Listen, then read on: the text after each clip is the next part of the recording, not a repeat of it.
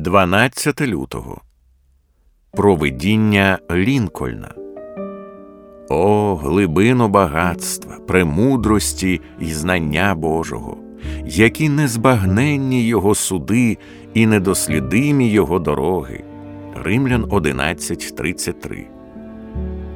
Авраам Лінкольн, який народився цього дня тисяча вісімсот дев'ятого року, до сорока років залишався скептиком, а часом навіть циніком у ставленні до релігії.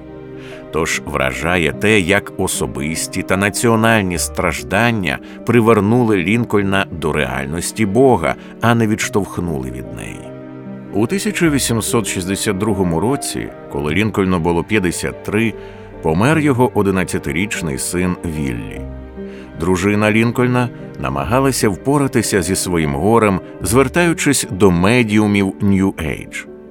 Лінкольн звернувся до Фінеаса Гарлі, пастора Пресвітеріанської церкви на Нью-Йорк-авеню у Вашингтоні. Кілька довгих розмов привели до того, що Гарлі описав як навернення до Христа. Лінкольн зізнався, що його багато разів ставило на коліна непереборне переконання, що більше нікуди йти. Так само його щодня переслідували жахливі видіння загиблих і поранених солдатів. У Вашингтоні було п'ятдесят шпиталів для поранених. Ротонда Капітолію вміщувала дві тисячі ліжок для травмованих вояків. Як правило, в таких тимчасових шпиталях помирало по п'ятдесят людей на день. Все це ще більше заглиблювало Лінкольна в роздуми над Божим провидінням. Ми не можемо не вірити, що той, хто створив цей світ, усе ще керує ним. Його найвідомішою заявою про Боже провидіння у контексті громадянської війни стала друга інавгураційна промова, виголошена за місяць до його вбивства. Вона примітна тим, що не робить Бога простим прихильником Союзу чи конфедерації. Бог має свої власні цілі і не виправдовує гріх жодної зі сторін. Ми щиро сподіваємося і палко молимося, щоб це страшне лихо війни якнайшвидше відійшло в минуле.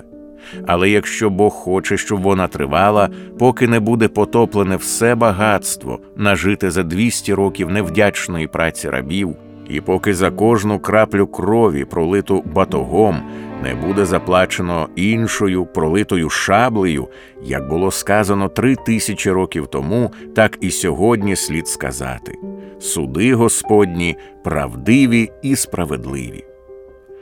Я молюся за всіх вас, хто зазнав втрат, ран і великої скорботи, щоб це пробудило у вас, як у Лінкольна, не порожній фаталізм, а глибшу надію на безмежну мудрість і любов незбагненного Божого провидіння.